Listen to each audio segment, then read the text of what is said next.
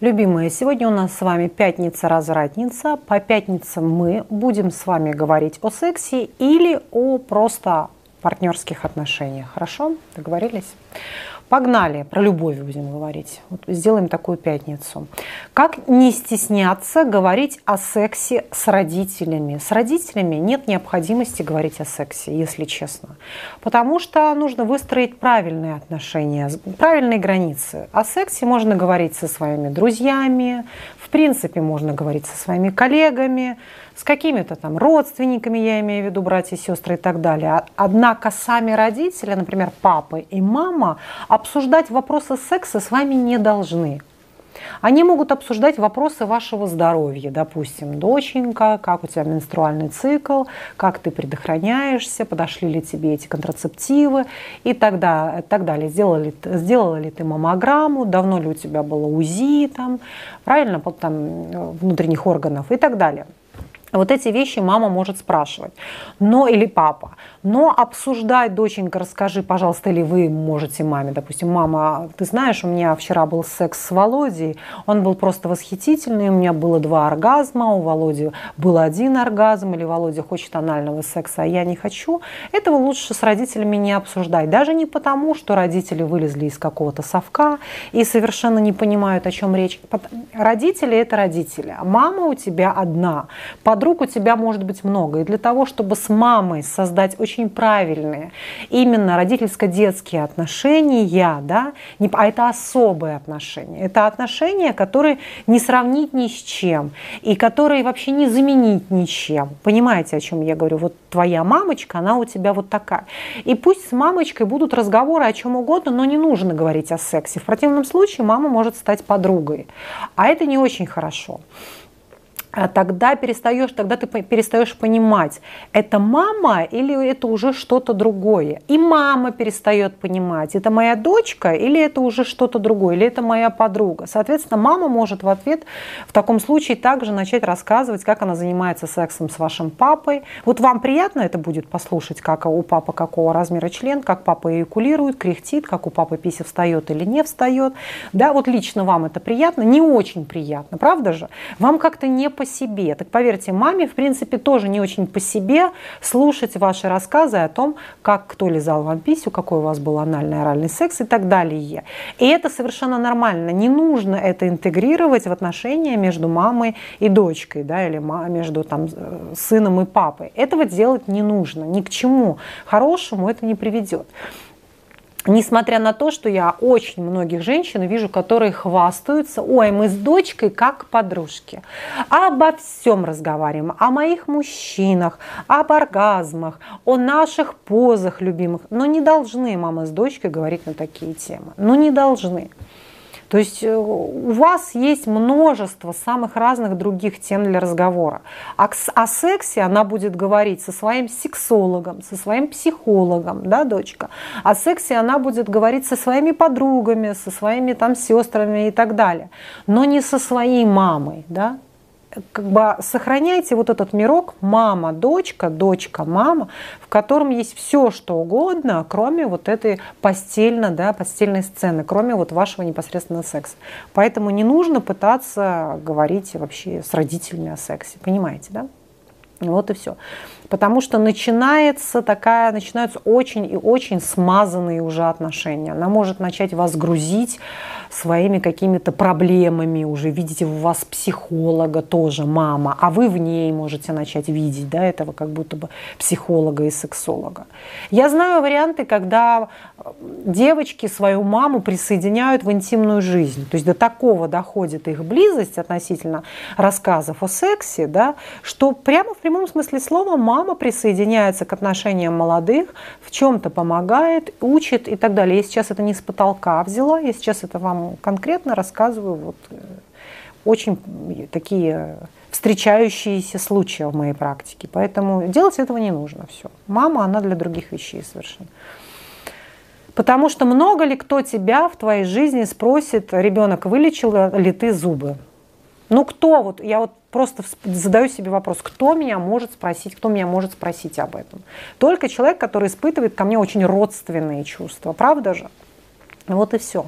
Соответственно, родительско-детское отношение – это вот ну, что-то такое, что не должно быть похоже вообще ни на что остальное. Это очень особые отношения. Поэтому их нужно вот как можно беречь, если ты чувствуешь, что куда-то заползаешь, да, не в ту степь, скажем так, что стоп, стоп, стоп, стоп, стоп, Зорика вернулась, сделала шаг обратно назад из этого всего. Не надо нарушать эти границы. Чувствуйте собственные границы с вашим родителем. Да? Или если вы родитель, чувствуете ваши границы в отношениях с вашими детьми не надо ни ребенка, ни родителя перегружать темы вашей личной сексуальной жизни. Так, второй вопрос. Почему считаю секс грязным? Вот эта э, тема, да, вообще она, в принципе, табуированная вообще во многих, в принципе, национальностях, практически, не знаю, ну, чуть ли не 99%, за исключением, там, может быть, тумба-юмба, где они там голые бегают, радостно танцуют и прочее, да, или еще какие-то варианты. Соответственно, попробуйте четко прописать, откуда и когда, в какой момент, при каких обстоятельствах, кто конкретно сказал мне те или иные слова. Возможно, была какая-то предыстория. Ну, например, это могла быть ваша детская мастурбация. Мама могла застукать вас за тем, что вы с каким-то мальчиком обсуждаете писю поп. Вы могли что-то рисовать где-то, да, какие-то органы. Вы могли где-то как-то там разглядывать себя в зеркале. То есть в какой-то момент происходили эти самые внушения, потому что они очень могут быть опасными. Опасными до такой степени, что человек не может нормально, полноценно приступить к сексуальной жизни и остается девственником на протяжении всей жизни. Очень часто, когда я разговаривала со своими девственниками, они говорили мне историю того, как мама считала секс и вообще девочек чем-то очень грязным. В свою очередь, мои девочки-девственницы рассказывали мне о том, что их мама считала секс да, каким-то грязным, вонючим делом. Причем очень часто бывает так, что мама сама оторва, мама прожила яркую, насыщенную сексуальную жизнь, имела множество партнеров, но ребенка решила своего растить в каких-то ежовых рукавицах и в каком-то таком странном, очень с пуританским подтенком, а, оттенком воспитания. Понимаете, да, вот такую какую-то монашечку решила вырастить. Это очень такая распространенная история. И поэтому вы не всецело считаете секс грязным, вы пишете, я считаю секс грязным. Нет, лишь какая-то ваша часть, может быть, она очень значительная, она считает секс грязным. Так вот, попробуйте разделить, какая ваша часть считает секс грязным, сколько этого процентов в вас, а какая может оспорить и поспорить на эту тему. Да?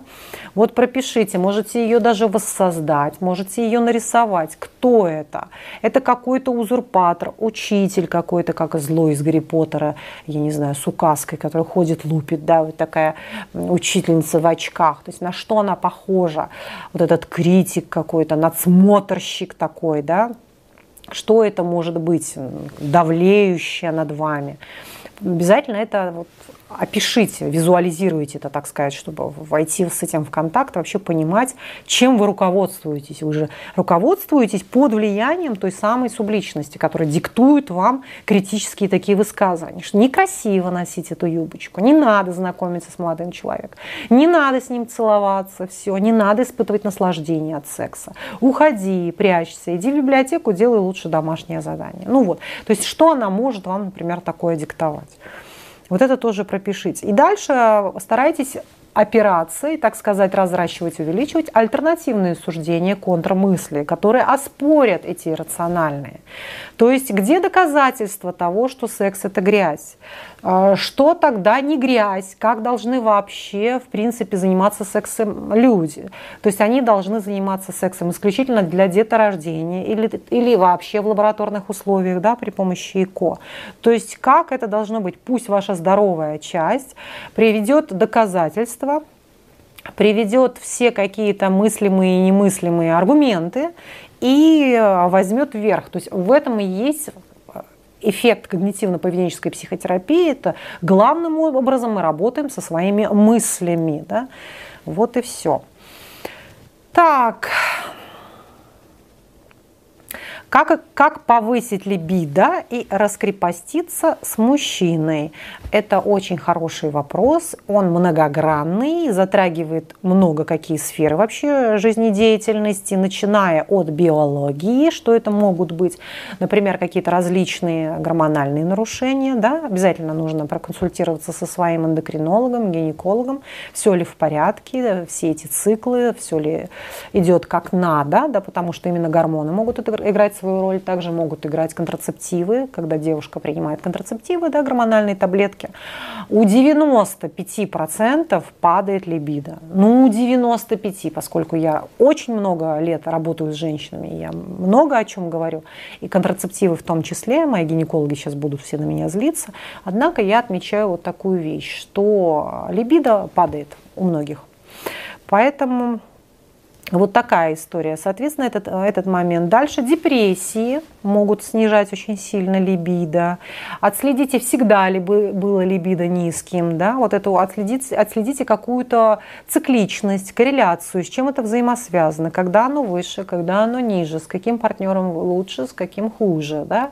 Вот такие вот важные вещи. Устаете ли вы или напротив, например, много очень нагрузки эмоциональные, а это часто очень бывает, да, психической нагрузки, и мало физической нагрузки. Соответственно, чтобы разогнать либидо, нужно, например, ну, не знаю, плавать по утрам лично вам, кому-то бегать по утрам, после этого ходить там, в финскую сауну или, не знаю, пить сельдереевый сок, то есть разгонять прежде всего свое здоровье, потому что либидо – это энергия жизни, да? это не просто энергия секса, это энергия жизни. Для того, чтобы быть витальным, любить жизнь, чувствовать ее каждой клеточкой собственного тела, да, наслаждаться, иметь этот аппетит ко всему, не только к еде, но и к сексу.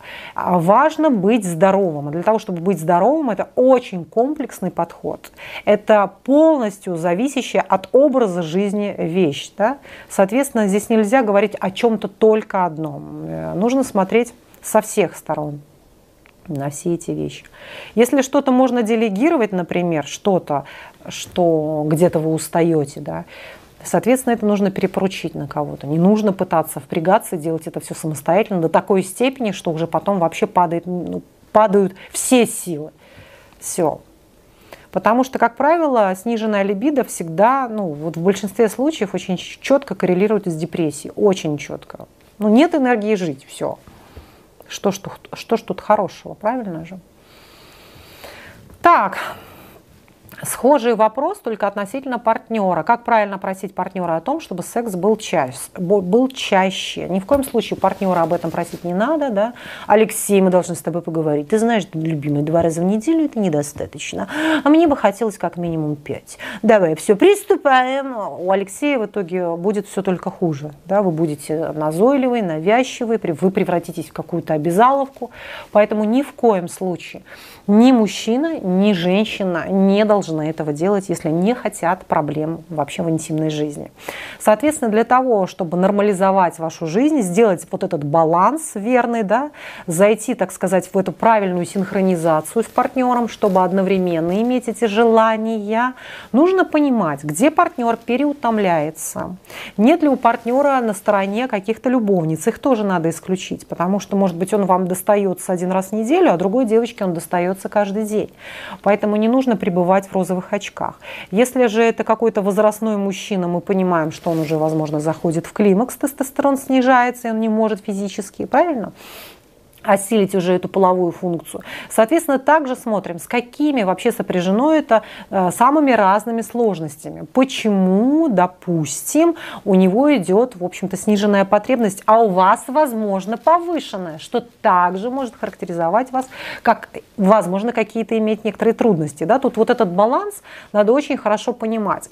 У кого действительно что не в порядке. Или это просто индивидуальная несовместимость. Такое тоже бывает. Очень слабый половой половой партнер в целом конституционально слабый. Ну, например, если взять высокого мужчину с такой вот, вот он высокий, он очень крупный, с избыточным таким, может быть, весом, вот конституционально видно, что он слабый. Вообще здоровые, высокие, крупные мужики, они, как правило, в постели из себя ничего не представляют. Понимаете, да? В сексе. Они слабоватые. На секс нужно тратить очень много энергии. А живодристики, тощенькие, косляенькие такие, они как раз гораздо больше такие самцы могут быть в сексе, они гораздо больше имеют этой силы, потому что они такие живчики, живые. Так вот, особенно тучные мужчины, совсем такие толстые, а, они... И причем видно, что он все время был толстым. Он и в 5 лет был толстым, и в 15 лет подростком был толстым. То есть в целом, вот у него и сахарный диабет, и у него у мамы сахарный диабет, и у бабушки, вот он такой весь раскормленный, вот, вот тут вот уже конструкция его такая. И сисюльки у него такие. Ну какой там может быть секс? Там нет никакого секса. Дай бог, что-то он там подергает писеньку свою раз в 200 лет, понимаете, так, незаметненько один сам с собой, что называется. Поэтому здесь вот эти вещи надо смотреть. Да? Это могут быть просто конституциональное несовпадение, несовместимость. Вы очень женщина импульсивная, активная, жизнелюбивая, в общем-то с высоким либидо, да, а он такой вот и он никогда не будет, он никогда не будет таким, как вы хотите его видеть. Это тоже нужно учитывать. То есть здесь может быть у меня, кстати, в моем марафоне, в записях есть, по-моему, это у меня, мы с вами говорили на втором и на третьем марафоне, очень много о сексе.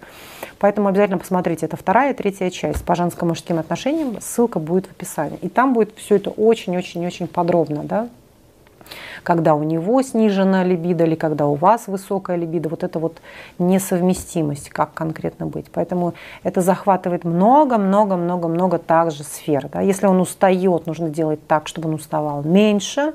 Опять же, например, какой-то партнер может заниматься сексом с утра, тогда его можно подловить с утра. Или может прийти на обед, тогда можно его хорошо подловить, допустим, на обед. Ну и вы внешне должны быть очень такая аппетитная, привлекательная, правильно? Красивым, там, в красивом белье и прочими вещами. Ну что, что, это все нюансы очень важны. Так. Целуюсь страстно с любовником, но не могу решиться на секс. Почему? Спрашивает девочка. Почему вы не можете решиться на секс? А вы попробуйте себе сразу продолжить. То есть вас останавливает что-то да, если вы целуетесь, он представляет для вас интерес, скорее всего, да? Смотрите, что может быть? Давайте вместе с вами перечислять, а вы скажете, стоп, это мое. Вы сейчас все слушаете меня, у кого то же самое. Я боюсь заниматься сексом, потому что он увидит, что у меня некрасивая пися, у меня некрасивые сиси, и внешне у меня там целлюлитная жопа, я не знаю, короткие кривые ноги, еще что-то, еще что-то, что-то, что мне это не поправить, и так далее. Он разочаруется и скажет, фу, Тамара, а я-то думала, а у тебя все тут хуже гораздо, да, разочаровать его. Как будто раз, могу разочароваться я, если дойдет до секса, и я пойму, что оказывается у него маленький член, или он какой-то у него вяленький, или быстрая эрекция, или невкусный какой-то запах. И, а мне так вот все хорошо и так все классно, что сейчас обнаружится, что это не так, да, что я пребываю в некоторых иллюзиях. И чтобы не разочаровываться, я пытаюсь вот этот момент разочарования оттянуть, вот момент реальности. Вот если я столкнусь с этой реальностью, то я вот могу увидеть что-то, что вообще я не смогу переварить, что не смогу это принять. Дальше, если я отдамся, он может меня бросить как было раньше, допустим, с кем-то, или было с моей мамой, она мне это рассказывала, да, я буду как будто какой-то уязвимый, я могу влюбиться, я уже как будто бы, или я буду какой-то грязный, он скажет, фу, как шлюха, отдалась на третьем свидании, что он будет думать обо мне. То есть, посмотрите, я накидываю множество вариантов, которые чаще всего бывают у этой проблемы, а вы вылавливаете, так сказать, свое сейчас, примеряйте к себе. Мое не мое, оно не, оно не оно, это или не это. Так, ну и дальше уже, как говорится, идем по накатанной, да, кто когда, почему, что предшествовало и так далее. Но сначала важно определиться, что конкретно, почему это происходит. Так, Вероника, испытываю оргазм только от спорта, сокращение мышц пресса. Что делать? Сокращение мышц, там не только сокращение мышц пресса, к этому присоединяются все мышцы, и мышцы вашего влагалища в том числе. Поэтому вы просто это не успеваете отследить. Вам нужно все ваши упражнения интегрировать с вашим партнером в вашу постель. Вот и все. И потихонечку, научаясь вообще исследовать зоны своего тела, исследовать своего партнера, исследовать ваши сексуальные непосредственные отношения отношения вдвоем, да, вы можете ровно то же самое по эксперименту, просто присоедините его туда же вот у вас это где-то получается в спортивном зале или дома на коврике, правильно? Это же получается, значит, это отлично. Все, введите эту игру в вашу сексуальную жизнь. И все. Интегрируйте это. Вспомните, как Шарлотта приклеила свое лицо своему Трею, когда тот дрочил, тихонечко в ванной, помните, она обнаружила, что ага, все-таки у него есть и эрекция, и экуляция, она взяла, вырезала свое лицо, и таким образом она попыталась влиться в его эротические фантазии, так сказать. И в дальнейшем он уже листал журнал, где было лицо его жены. Помните, это был очень классный прикол такой. Так, секс ради секса – это нормально? Когда мужчина – это окей, а когда женщина это то, как вы сами лично будете к этому относиться. Это то, как вы будете оценивать эту ситуацию. Если вы будете это как-то критиковать, говорить о том, что фу, как это грязно и мерзко, а как это отвратительно, это будет так. Если вы будете говорить, о, как здорово, это хорошо для здоровья, для моего внешнего вида, я сразу чувствую какие-то там, переполняю силами, у меня появляется мотивация, как классно это для меня, это будет тоже будет правда. Поэтому тут вопрос, какую правду из этих двух как минимум вы выберете, правда же? Соответственно, дело только за вами. Как ты к этому будешь лично относиться? Вот и все.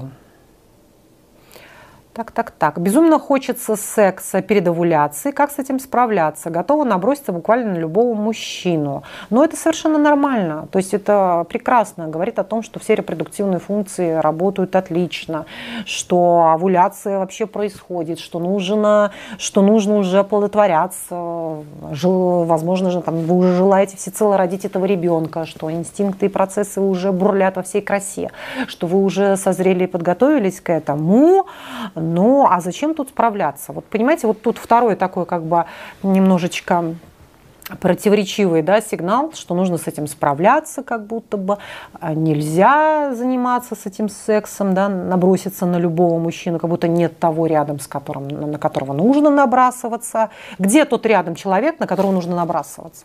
Почему а, вы в момент овуляции хотите наброситься на всех? По идее, у вас должен быть свой партнер, с которым вы занимаетесь сексом, и если вы готовы рожать детей, пожалуйста, рожайте.